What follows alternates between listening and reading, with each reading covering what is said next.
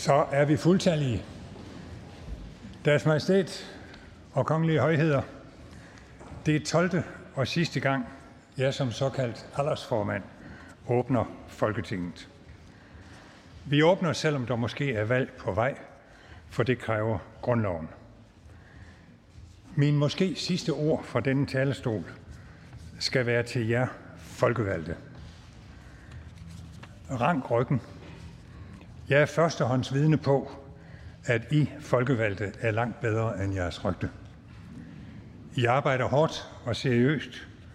Måske arbejder I for hårdt og får for lidt tid til at tænke og fundere. Derfor lader jeg ikke stresse af de mange medier og af hinanden. Lader jeg ikke stresse af de mange ivrige rådgivere. Insister på, at det er folkevalgte, der skal bestemme. Stå op mod topstyring. Husk at få tid til at tænke. Husk at stå fast. Afvis kommentatorerne snak om, at alt er taktik og udspekulering. Vær autentiske. Insister på, at I faktisk mener det, I siger, og mener, det er bedst for Danmark. Vær gode ved Danmark og lev op til det nordiske guld, som er den grundlæggende tillid, vi har til hinanden. Den hjælper os gennem coronaen, og vi hjælper os igennem krigen og inflationen. Tillid til, hvad vores samfund formår. Tillid til hinanden, til myndigheder. Ja, sågar tillid til politiske modstandere. Husk, at det giver flere stemmer, måske, at anerkende andre end at mistænke dem. At behandle hinanden, som vi selv vil behandles. Valgflæsk og stemmefiskeri kan nok ikke undgås, men sørg for, at det ikke gør varig skade. Og lad være at sætte befolkningsgrupper op mod hinanden. Husk, at I er en del af noget større. Et land med ordentlighed, hvor få har for meget og færre for lidt. Jeg ved godt, at jeg her har brudt forretningsordenen ved at bruge direkte tale. Det må man ikke for formanden. Men formanden, det er jo også mig. Et par minutter endnu. I hvert fald indtil vi nu sætter Folketinget, som det hedder. Til formand har samtlige partier indstillet hr. Henrik Dam Christensen. Hvis ingen begærer afstemning, vil jeg betragte ham som valgt. Han er valgt. Til første næstformand har Venstres gruppe udpeget Karen Ellemann. Til anden næstformand har Socialistisk Folkepartis gruppe udpeget Trine Torp. Til tredje næstformand har Radikale Venstre udpeget hr. Rasmus Helve Petersen. Og da enhedslisten og det konservative Folkeparti har lige mange medlemmer, så har der fundet lodtrækning sted mellem de to grupper, hvorefter det konservative Folkepartis gruppe har udpeget fru Maj Mercado til fjerde næstformand. Til tingsekretær er i henhold til de indgåede valgforbund og gruppernes indstilling valgt følgende medlemmer. Fru Annette Lind, hr. Christian Juhl, hr. Erling Bonnesen, Jens Henrik Thulesen Dahl. Og tinget er herefter sat, og jeg skal bede den gældvalgte formand om at indtage sin formandsplads.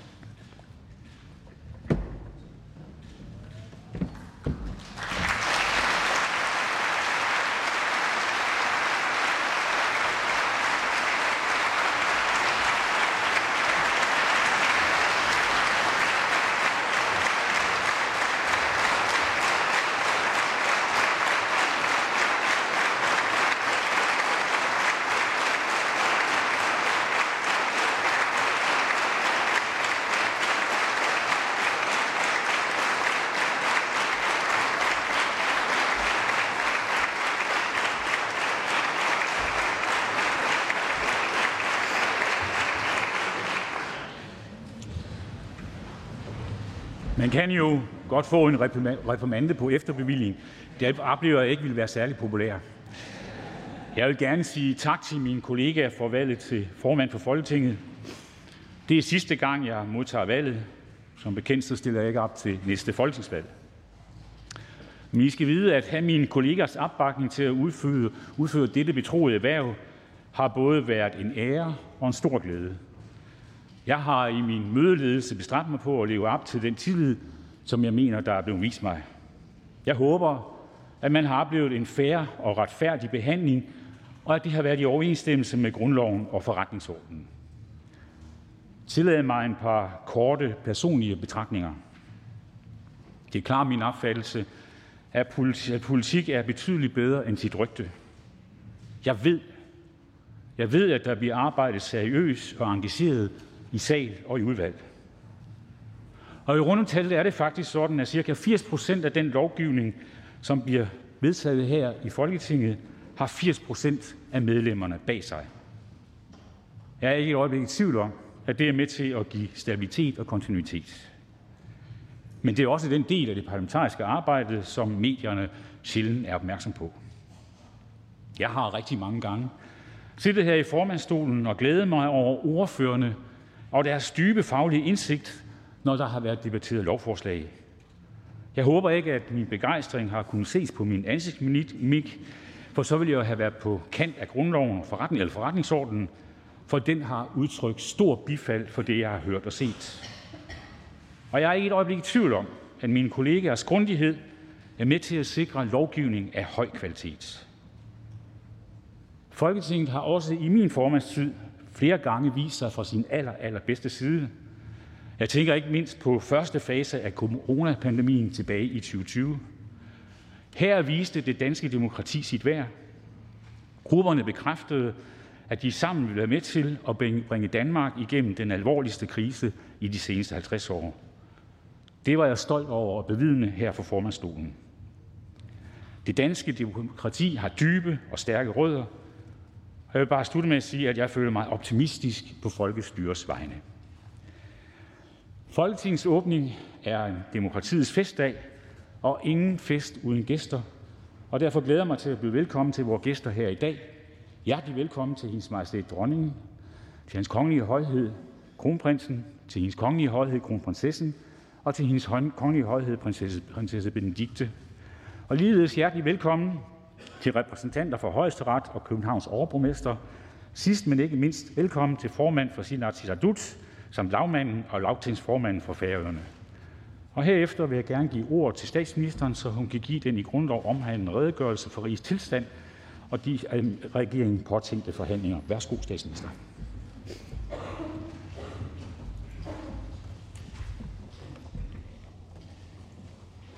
Deres Majestæt, deres Kongelige Højheder, Folketingets formand, ærede medlemmer af Folketinget, alle jer, der ser med. Jeg vil gerne fortælle en historie om tre mennesker. Den ene, en pige, der var så genert, at hun gemte sig for sine fædre og kusiner, når de var på besøg. Men som 12-årig skrev i sin dagbog, at nu ville hun ikke længere blive rød i hovedet, når fremmede talte til hende. Den anden, en ung mand, der mistede sine to første børn, kun syv uger og tre måneder gamle, og på den mest barske måde erfarede, hvor uretfærdigt livet kan være, men som holdt sammen med sin kone, fik en dejlig familie, og trods tragedien altid har evne at være der for andre. Den tredje, en dreng, som stammede voldsomt, holdt sig for sig selv og blev drillet i skolen, men som fik mere og mere selvtillid, da en pige i klassen tog ham i forsvar, og som aldrig siden har været bange for at gå sine egne veje og mene noget andet end de fleste. Tre historier om glæde og smerte, sejre og nederlag, håb og bekymringer. Det kan være en historie om os alle sammen, hver enkelt af os. Og historie om en nation og et folk. Om viljestyrke og stolthed. Om stærke fællesskaber. Om de resultater, man kan nå, hvis man arbejder for det. Er fælles om det. Det der særlige danske. Om ikke at klare sig på trods. Og nok så vigtigt, om at klare sig i kraft af andre. Hvis du tror, du er for lille til at gøre en forskel, så prøv at sove med en myg. Men faktisk så handler historierne om tre af jer, som sidder her i salen i dag. Kære formand, jeg vil gerne bede om din tilladelse til for en kort bemærkning og henvende mig direkte. Kære Marianne, du har fortalt, at du var så generet som barn, at du ikke turde fortælle din klasse, at du havde fødselsdag. Du havde ellers to poser flødebolcher med. I stedet for at dele bolsjerne ud, så ventede du til du havde fri. Du gik ned ad gangen som den sidste i klassen, fandt en åben dør til et tomt omklædningsrum. Du satte dig ind, spiste alle flødebolsjerne selv. Man former selv sin tilværelse, har du sagt, og tilføjet noget vigtigt. For hvert skridt, man tager, så bliver det lidt bedre. Kære Henrik, du har sagt, at sorgen over tabet af dine to piger har formet dit liv. Din måde at tænke og takle tilværelsen på. Senere fik I Jannik og Christina, som du med rette er umådeligt stolt over, som du vil bære, hvorhen det skal være. Os, der kender dig, ved, at du elsker din hustru Bente. Selvom det vist ikke er det letteste for dig at sige. Du har med dine egne ord et besværligt forhold til kærlighed. Jeg citerer. Jeg tror kun, du har hørt mig bruge ordet kærlighed, hvis jeg har været pisket til det. For jeg synes, det er noget opreklameret pjat. Sådan sagde du i en samtalebog om det at være blevet en moden mand. En bog, der også handler om det erotiske, hvor du er citeret for noget, der er meget sigende for os din tilgang til politik, nemlig, og jeg citerer, heller ikke hvad angår seksuallivet, gider jeg tage eventuelle sover på forskud.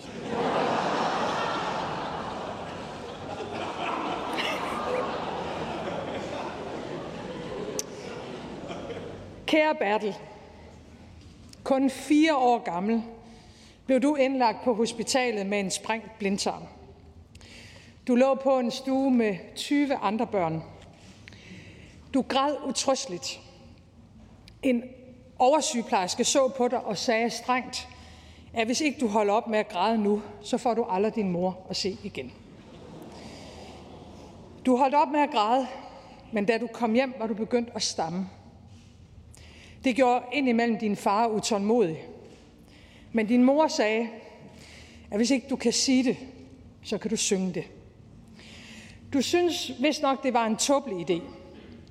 Men siden har du alligevel beriget os andre, både med din sange og med din tale, så sent som i dag. Der er altid en vej. Man skal bare finde sin egen, og det gjorde du. Du er ikke meget for gruppearbejde. Ifølge dig så svarer det til at dele hinandens uvidenhed. Nogen vil måske mene, at jeg har det lidt på samme måde.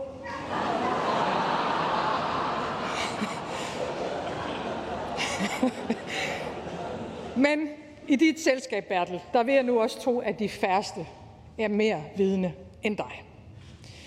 I dag åbner vi et nyt folketingsår. Det sidste i denne valgperiode. Og det sidste for fru Marianne Hjelved, hr. Henrik Dam Christensen og hr. Bertel Hårder. Jeres tre, histori- jeres tre historier er en påmindelse om, at menneskets baggrund både kan støtte og spænde ben. At livet er en skrøbelig størrelse, men at vi mennesker kan overkomme selv de vanskeligste situationer.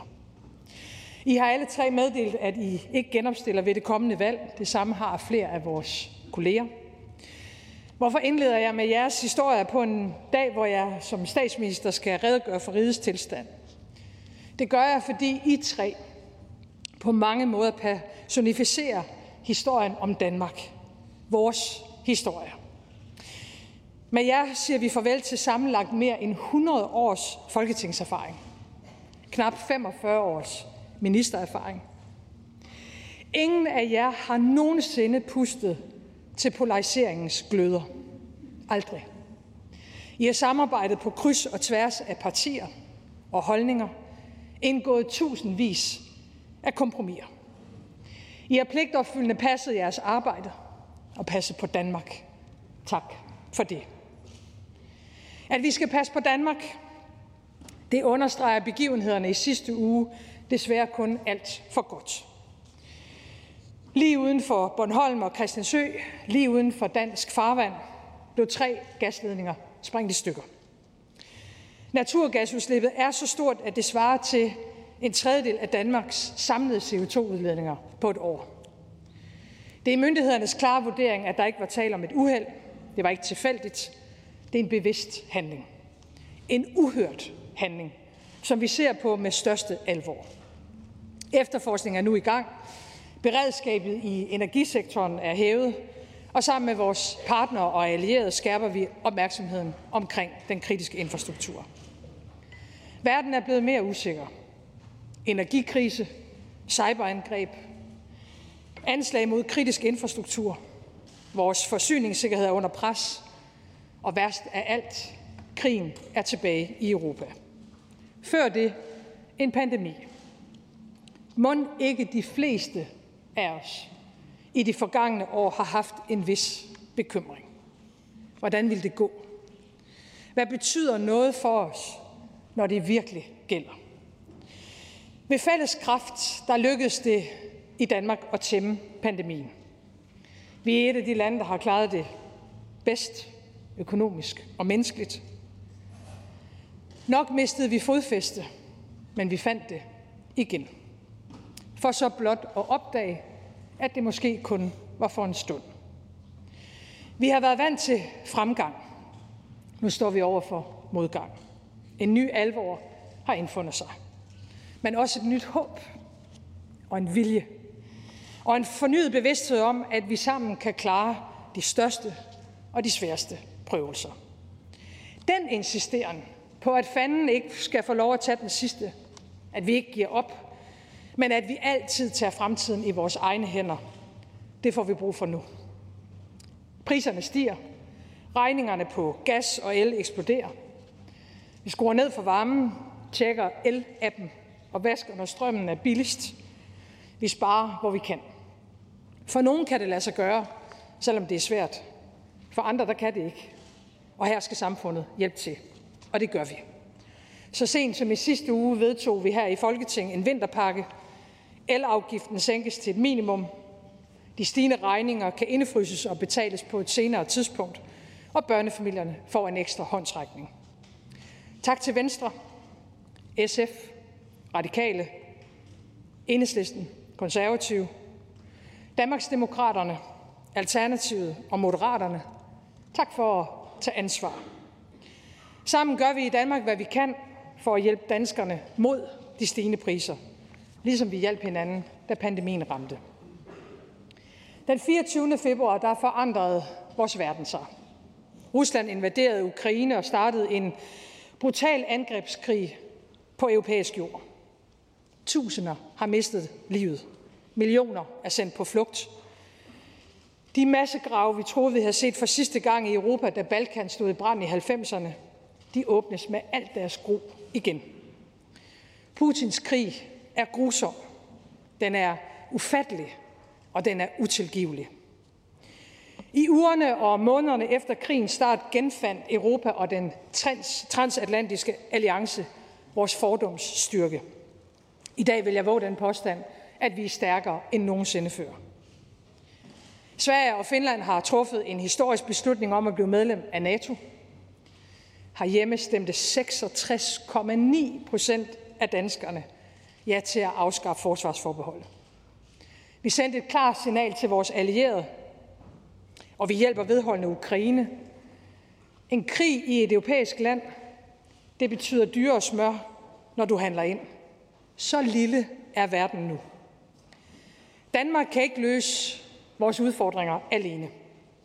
En dansk regering kan ikke sikre jeres sikkerhed uden vores medlemskab af NATO. Vi kan ikke få styr på migration og klimaforandringer uden et meget tættere samarbejde med Afrika. Og vi kan ikke sikre arbejdspladser og velstand uden vores medlemskab af EU. Europa skal stå stærkere i vores egen ret. Da pandemien ramte, kunne vi ikke skaffe livsnødvendige hjælpemidler. Nu mangler vi mikrochips til computer og ganske meget andet til vores egen produktion. Har vi europæere tænkt, handlet og opført os for naivt? Det må alle nok erkende. Vi skal ikke skære ned på militærbudgetterne, når andre de opruster. Vi skal ikke sælge vores kritiske infrastruktur til højstbydende. Vi skal til gengæld spille en langt mere offensiv rolle internationalt. Ellers så er der andre, der gør det. Statsstøttereglerne skal ses kritisk efter. Det samme skal reguleringen af energimarkedet. Derfor har regeringen i EU arbejdet for, at vi kan inddrage den ekstraordinære profit, som både selskaber og mellemhandlere tjener på grund af krigen. De penge, det må indbringe i Danmark, dem vil regeringen krone for krone føre tilbage til danskerne. I det hele taget står vi i en brydningstid, og vi skal gentænke hele globaliseringen, så den kommer flere mennesker, vores suverænitet og ikke mindst klimaet til gavn. Der truer os i tiden en ond, usynlig magt. Sådan skrev den danske forfatter Ole Vivl til indvisen af Boring Højskole, der blev skabt i atombombens skygge efter 2. verdenskrig. Sangen skulle både se den truende virkelighed i øjnene og vise en vej frem. Desværre er den blevet aktuel igen. Ruslands oprustning og mobilisering, hadsk tale, ulovlige folkeafstemninger i ukrainske regioner, trusler om atomkrig. Det varsler en svær tid, men vi bøjer os ikke. Og det er den viljefasthed, der kendetegner Danmarks internationale engagement. Fra vores soldaters tilstedeværelse på NATO's østlige flanke til verdens brandpunkter. Fra vores kandidatur til FN's Sikkerhedsråd til den grønne strategiske partnerskabsaftale med Indien. Vi forhandler med amerikanerne om en bilateral forsvarsaftale, og vi ser på, om Esbjerg Havn kan udbygges, så allierede skibe kan ligge til. Vi kæmper for menneskerettigheder, for retten til fri abort for alle piger og kvinder og imod klimaforandringerne. Danmarks navn er stærkt globalt. Jonas Vingegaard gjorde en hel nation stolt, da han vandt turen i sommers. Måske endnu mere, da han ventede på sin konkurrent efter et styrt på en af de sidste nedkørsler. Man kan regne med os danskere, med de danske virksomheder, der kan levere svar på stort set alle de spørgsmål, verden i de her år rejser. Vi er en samvittighedsfuld samarbejdspartner for verdens fattigste lande, en troværdig partner for vores allierede i Europa og hen over Atlanten, og i samarbejdet med Grønland og Færøerne. Danmark er en tidligere kolonimagt, og vi har påført ikke mindst Grønland nogle dybe sår. Nogle sår, som vi danskere har haft det svært med at blive konfronteret med. Men fortiden, den forsvinder ikke. Og vi bliver nødt til at forholde os til det hele, både det gode og det dårlige. I dag har Færøerne, Grønland og Danmark et stadig mere ligeværdigt samarbejde med respekt de tre lande imellem. Regeringerne mødes nu mere struktureret, løbende, ikke mindst for at diskutere udenrigs-, sikkerheds- og forsvarspolitik. Det har styrket rigsfællesskabets mulighed for at navigere i en ny virkelighed, hvor de geopolitiske udfordringer er lige uden for vores vindue, og hvor ingen er til salg. I mere end tre år har jeg været Danmarks statsminister. I dette lille land, der dog er så vidt om jorden. Og i en helt anden valgperiode, end nogen kunne have forudset. Først en pandemi, så krig i Europa, nu en energikrise og sorte skyer over økonomien. Om lidt vil de politiske forskelle for alvor blive tegnet op. Vi har forskellige svar på de spørgsmål, vores tid stiller os. Men de bedste svar, den finder vi i et samarbejde. Og uanset hvilken regering, der har den fantastiske ære, det er for en tid at udstikke retning for Danmark. Uanset hvilken regering, der efter et valg får ansvaret, så venter der kun svære beslutninger. Jeg vil i det følgende fremhæve de fire områder, som et nyt folketing og en ny regering sammen skal finde svar på. For det første, hvordan får vi Danmark og hver enkelt familie igennem det økonomiske stormvær, der venter os? For det andet, hvordan sikrer vi, at der også i fremtiden er et stærkt velfærdssamfund med tid til omsorg? For det tredje, hvordan tager vi de næste store skridt i kampen mod klimaforandringerne?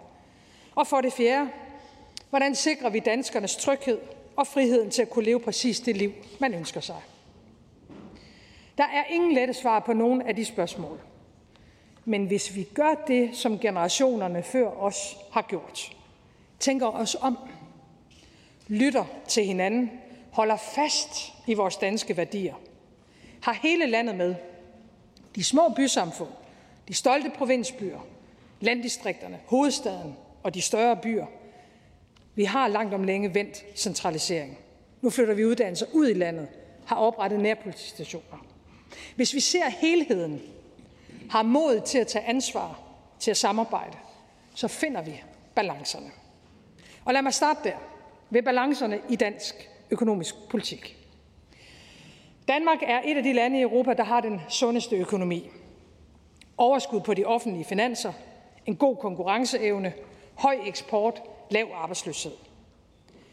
Det vi kan være mest stolte af, det er, at flere mænd og kvinder i år går på arbejde end nogensinde før i vores historie. Desværre er det ikke kun beskæftigelsen, der sætter rekord. Det gør også inflationen. Jer, der i forvejen har mindst, mærker det mest. Og prisstigningerne er nu så voldsomme, at selv familier, hvor både mor og far er i arbejde, må spare ferie væk, børnenes fritidsinteresser og samtidig tære på opsparing for at kunne betale regningerne. De beslutninger, som regeringer og centralbanker tager i den kommende tid, og udviklingen i krigen, det afgør, om inflationen får lov til at bide sig fast. Og her er vi på vej ind i en svær balancegang. I lang tid har økonomien haft fart på. Flere er kommet i arbejde. Hvis ikke vi tager noget tempo ud, strammer op og holder lidt igen, så er der en risiko for, at vi forlænger krisen. Omvendt bremser vi for hårdt op, ja, så skal regningen betales af helt almindelige mennesker. Arbejdsløsheden vil i vores øjne blive unødvendigt høj, og vi risikerer faktisk selv at starte en recession. Det må ikke ske. Så vi skal have hånden på rettet og et skarpt blik på at få alle med. Der er brug for mere hjælp. Også den her krise skal løses solidarisk. Kan vi holde fast i den høje beskæftigelse, så har vi i Danmark gode forudsætninger for at klare os igennem det stormvejr, som verden er på vej ind i. Men vi kommer hverken igennem inflationen nu eller de mere langsigtede udfordringer for dansk økonomi, hvis ikke vi bliver ved med at prioritere og reformere alle dele af samfundet. Danmark kan mere af regeringsreformprogram. Vi har forløbigt fremlagt tre større udspil, der tilsammen vil øge den strukturelle beskæftigelse med 18.000 personer, og vi har allerede styrket BNP med 17,5 milliard. Den reformkurs skal Danmark fortsætte. Derfor skal det også kunne betale sig at arbejde. Men hårdt arbejde, det betaler sig altså altid. Og er der noget, vi får brug for nu, fra hver og en i Danmark, så er det hårdt arbejde. Og den tilfredsstillelse, der ligger i netop det, at yde en indsats, gør sig umage, den findes faktisk allerede hver eneste dag i vores samfund. Sygeplejersken, der tager imod en ældre mand, som klager over nogle rygsmerter, men som med sin viden og sine kompetencer gennemskuer, at han måske har en blodprop i hjertet, og hurtigt får ham sendt i behandling. Tillidsrepræsentanten, der hjælper en kollega, som har det svært. Maskinarbejderen, der har programmeret noget ud over det sædvanlige, og ser, hvad der kommer ud af det. Folkeskolelæreren, der hver eneste morgen tager sig tid til at se alle elever. Den glæde og den stolthed har vi været gode nok til at anerkende det som samfund. Jeg synes det ikke. Færre unge søger ind på velfærdsuddannelserne og de faglærte uddannelser. Det er blevet sværere at fastholde dygtige medarbejdere, særligt i sundhedsvæsenet og på ældreområdet. Og alt for ofte, når en ny stilling slås op, så er det ikke muligt at ansætte en ny kollega. Det betyder nu ventelister, operationer, der udskydes, alt for mange mennesker, der må vente på deres behandling. Eller ældre, der føler sig utrygge, når de er indlagt på en medicinsk afdeling, hvor personalet har så travlt, at der ikke er tid til omsorg. Manglen på medarbejdere, det gælder både i den private og i den offentlige sektor. Og hvor vi umiddelbart kan gøre noget for det private erhvervsliv, lempe reglerne for udenlandsk arbejdskraft, se på skatter og afgifter, gennemføre reformer, der øger beskæftigelsen. Alt det kan vi og skal vi. Sagen er bare langt mere kompliceret, når det handler om velfærdssamfundet. Der findes ikke kun én løsning. og der findes slet ikke en nem løsning. Tillad mig derfor at være lidt direkte. Det fremtidige regnstykke det går simpelthen ikke op. Store årgange går på pension. Der bliver færre og færre i den erhvervsdygtige alder. Og konsekvensen, hvis ikke vi gør noget, det bliver et velfærdssamfund, der smuldrer foran øjnene på os. Dem, der har råd, vil gå andre steder hen. Dem, der ikke har, vil ikke få den fornødne hjælp. Men når du en dag efter mange år på arbejdsmarkedet bliver en gammel kone eller mand, så skal der del med være tid til omsorg. Du skal have lov til at spise en god karbonade, skal du, der både smager og dufter. Og dig, der har et barn med et synligt eller et ikke synligt handicap, jer, der er i berøring med psykiatrien, i skal ikke opleve, at systemet er imod jer eller jeres familie. I skal have hjælp, og jeres børn skal have lige så gode muligheder, som andre børn har det. Når børn og unge ikke trives i vores samfund, så må vi ikke gøre det til et individuelt problem. Det er en opgave, vi skal tage på os som samfund. De udfordringer, som velfærdssamfundet står overfor, de kan umuligt løses med et enkelt svar, et enkelt politisk svar. Økonomien, den skal selvfølgelig være i orden. Men flere penge løser det ikke i sig selv. Store besparelser gør selvsagt slet ikke. Svarene skal også findes i mindre styring, mindre byråkrati og en erkendelse af, at løn og arbejdsvilkår spiller en rolle. Vi skal også reformere uddannelserne. Mange herinde i salen har gået på universitetet. Måske dengang, hvor det kun var cirka hver tiende i en ungdomsårgang, der gjorde netop det. I dag forventes det at gælde for hver fjerde. Generation for generation er vi blevet dygtigere. Det er en ubetinget succes. Men universiteterne er stadig designet til en tid, hvor det primære formål var at forske og specialisere sig. Er det et helt urimeligt spørgsmål at stille, om vi alle har behov for fem år på universitetet i dag? Hvis vi til gengæld kunne give de unge flere timer, mere vejledning, mere kvalitet og bedre mulighed for at dygtiggøre sig igennem et liv. Og i øvrigt investere i de andre uddannelser, som vi også har brug for. Velfærd, erhvervsuddannelserne. For om vi kan lide det eller ej, så har signalet fra skolen og fra samfundet været, at nogle uddannelser er finere end andre. Det betaler vi i Danmark en høj pris for nu. Det er vores ansvar at få ændret på det. Som politiker kommer jeg aldrig til at foreslå, at vi her i salen skal lovgive om, hvilke faggrupper der skal have været i løn. Det er kun arbejdsmarkedets parter, der kan forhandle om det. Men vi kan omvendt ikke blive ved med at ignorere, at løn og arbejdsvilkår har en betydning. Derfor vil regeringen tage initiativ til forhandlinger om en helhedsplan for velfærdssamfundet. Vi foreslår, at den skal række 15 år ud i fremtiden. Læg sporene til fælles reformambitioner, der styrker dansk økonomi og gør os rigere. Den helhedsplan skal både indeholde uddannelsesreformer, økonomi, løn og arbejdsvilkår, et tættere samarbejde mellem offentlige og private aktører, mere frihed til medarbejderne og lederne, og vigtigst, mere frihed til borgerne. Når det handler om klimaet og vores miljø, så er vi i Danmark ikke længere bange for at gå forrest. Og hvor det dog klæder os. Danmark er vidderligt en grøn supermagt i dag. I store dele, produceres, I store dele af Jylland produceres vindmøller. På Als er det termostater, i Bjerringbro energieffektive pumper. I Kalundborg enzymer til biobrændsel. Og i Skive vil landbrugsaffald blive til flybrændstof. I en verden, der føles mere mørk og dyster, hvor temperaturerne stadig stiger for meget og for hurtigt, så vi ødelægger vores jordklode, så er Danmark med til at tænde håb. Vi har samlet vores nabolande først om det mål at gøre Nordsøen til at være Europas første grønne kraftcenter, og dernæst om det mål, at Østersøen skal være det næste. I fremtiden kan vi danskere ikke alene levere grøn strøm til hele Danmark, men sammen med vores naboer levere grøn strøm til halvdelen af Europa. Det kan vi altså godt tillade os at være stolte over. Men det skal give os mod på endnu mere. Vi er lige nu et forgangsland, fordi vi udvikler og finder nye løsninger. Men det er vi jo ikke længere, hvis vi stopper og lukker ned. I det her Folketing der er der i gennemsnit indgået en grøn aftale næsten hver anden uge igennem de seneste tre år. Vi har blandt andet aftalt en højere og mere ensartet CO2-afgift i industrien, så de virksomheder, der udleder mest, også betaler for det. Vi er nået tre fjerdedel af vejen mod at reducere Danmarks drivhusudledninger med 70 procent i 2030. Hvem havde egentlig forestillet sig det, da vi vedtog klimaloven for år tilbage? Nu skal vi helt i mål. Og vi skal blive meget bedre til at beskytte vores natur og miljø. Vores skove med de brede bøge, løvet, der står så grønt.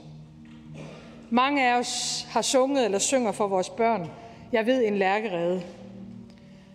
Men nok er lærken stadig almindelig i Danmark, men den barske sandhed er, at Danmarks bestand af lærker er halveret.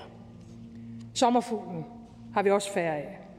Vores plante- og dyreliv forsvinder bogstaveligt talt foran øjnene og næsen på os. Hvis ikke vi gør noget mere drastisk, så bliver det kun i sangene, at vores børnebørn hører om lærker, viber, engdrag og moser. A.P. Møller sagde engang, den der har evnen har pligten. Vi ved, vi har evnen. En evne, der gror med de krav, vi stiller til os selv. Vi har også pligten. Men det kræver, at vi fortsætter den nuværende kurs. Vi skal beskytte det danske guld, vores rene drikkevand. Indføre en CO2-afgift i landbruget. Sikre helt grøn indrigsluftfart og producere meget mere vedvarende energi. For klimaets skyld, for at gøre os fri af Putin og for at få priserne ned. Økonomi, velfærd, klima. Det sidste, jeg vil berøre, er tryghed. Friheden til at leve det liv, man ønsker. Mange, langt de fleste, føler sig i Danmark trygge i deres hverdag. Vi er ikke udsat for kriminalitet, og mulighederne er mange. Men for andre er det anderledes. Man undgår de mørke stisystemer. Man lader være med at tage S-toget. Går udenom store grupper, der er højtråbende og som virker fjendtlige. At man på den måde skal tage sine forholdsregler, det hører ikke hjemme i et frit Danmark. Det er urimeligt, og det er forkert. Og desværre er det ikke uden grund, at mange føler sig utrygge. Umotiveret overfald, meningsløs vold, og alt det, der måske ikke er decideret kriminelt, men som er åbenlyst truende og chikanerende. Dårlig opførsel, dårlig opdragelse. Det har vi i Danmark i alt for lang tid stiltigende accepteret. Og hvem tør egentlig sige fra derude over for hverdagschikane og kriminalitet? Det ansvar må vi ikke overlade til den enkelte. Det ansvar skal vi tage på os som fællesskab. Og det her, det hænger desværre sammen med en forkert integrationspolitik. Jeg siger desværre, fordi ingen selvfølgelig flygter for sjov. Danmark har givet husly og tryghed til mange mennesker, der i dag bidrager positivt. Men der er også kommet nogen hertil, som ikke deler vores værdier, som er ligeglade med det samfund, de i øvrigt ikke selv synes, de er en del af, selvom de har fået alle muligheder for det. Meget er vi i gang med at rette op på. Parallelsamfund brydes ned, kriminelle udlændinge smides ud. Vigtigst er det, at der er styr på tilstrømningen. Det skal der også være fremadrettet. Det kræver, at vi tør gå nye veje og flytte asylbehandling uden for Europa. Herhjemme er der noget, vi kan forebygge, men ikke alt. Dem, der ikke respekterer vores spilleregler, de skal mødes med meget mere konsekvens. Det er kun lidt over en uge siden, jeg var med til statsborgerskabsdagen her i Folketinget, hvor vi kunne byde nye danskere velkomne i vores samfund. Det er blevet svært at opnå dansk statsborgerskab. Det skal det også være. Dem, der bliver det, har gjort sig umage. Og stoltheden lyste ud af deres øjne. De vil Danmark. Som de mange andre med udenlandsk baggrund, der er kommet hertil, som er født her, som taler sproget, som uddanner sig, som er i arbejde og som deler vores værdier, som synger med på vores nationalsang og nu bærer Danmark i deres hjerte. Og som i øvrigt heller ikke vil finde sig i, at vi lader hånd om problemerne og lader de få ødelægge det for de mange. Og der findes jo social kontrol. Piger, der er født og opvokset i Danmark, som skal dække sig til, som ikke selv må bestemme, hvem de skal giftes med, og som ikke får lov til at opleve ungdommens forelskelse på grund af et håbløst forældet syn på familie og ære. Knap halvdelen af de kvinder, der bor på et krisecenter i Danmark, de har minoritetsbaggrund. I Iran, der brænder de deres hijab. De viser håret. De mødes med vold og magt. Flere tortureret og døde. Mens vi hjemme nødet vil forholde os til, om det virkelig er små pigers frie valg at gå med tørklæde. Jeg er helt med på, at de her diskussioner er svære, og de er fyldt med nuancer og dilemmaer. Men de er vigtige, og behovet for dem forsvinder ikke. Som samfund træffer vi ikke kun et valg, når vi gør noget. Vi træffer også et valg, når vi ikke gør noget. Og det valg, det er faktisk ofte det værste valg, man kan træffe. Derfor har vi også brug for en strafreform, så vi sikrer, at Folketinget rent faktisk kan føre den retspolitik, vi gerne vil. Vi skal slå hårdere ned på den personfarlige kriminalitet, der er så ødelæggende for offrene, og tage et opgør med den hverdagschikane, som nogle steder er ved at forandre Danmark. Ingen skal være utrygge i deres eget land. Vi står i en brydningstid. En tid, der er blevet mere usikker. Sådan har det været også for generationer før os. Til januar er det præcis 90 år siden, at datidens mest centrale politikere mødtes i en lejlighed i Kanslergade i København. Torvald Stavning er statsminister. Det er hans lejlighed. Der skal findes en løsning. Arbejdsløsheden og fattigdommen er enorm. Landmændene lider under de dramatiske priser, men de politiske uenigheder var store. Selskabet er ved at bryde op. Man vil gå hver til sit. Man kan ikke finde hinanden. Men ud på natten, der foreslår Stavning heldigvis, at man i det mindste kan tage en whisky og sige godnat. Selskabet, det er jo et dansk selskab, bliver, og resten er historie. Kanslergadeforliget bliver indgået den dag, hvor Hitler kommer til magten i Tyskland.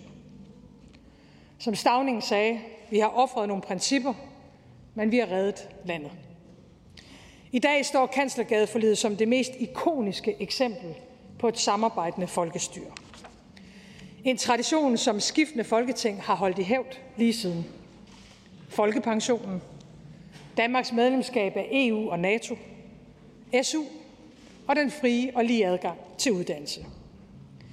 Alt sammen resultater skabt gennem uenighed og debat, hvor nogen har trukket i den ene retning og andre i den anden, for at man så til sidst er mødtes i et kompromis.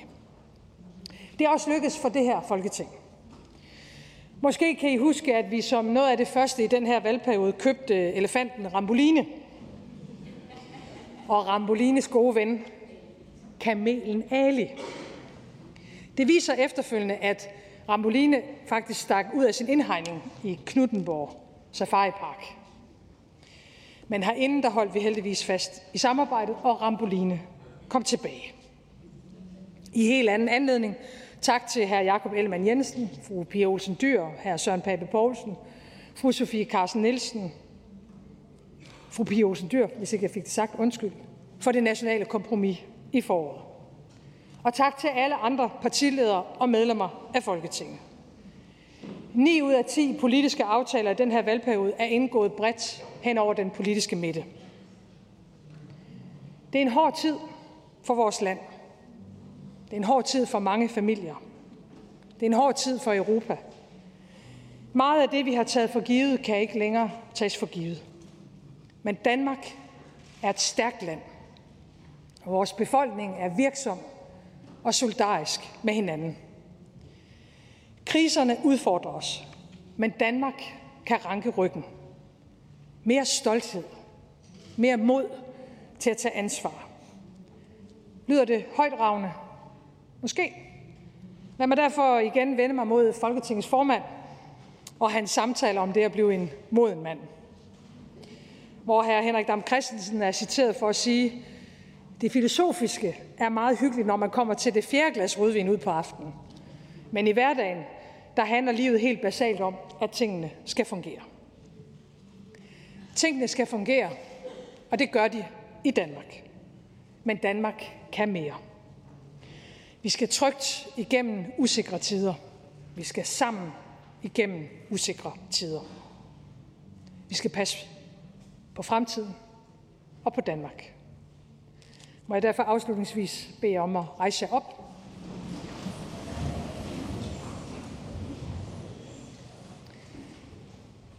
Danmark leve! Hurra! Hurra! Hurra!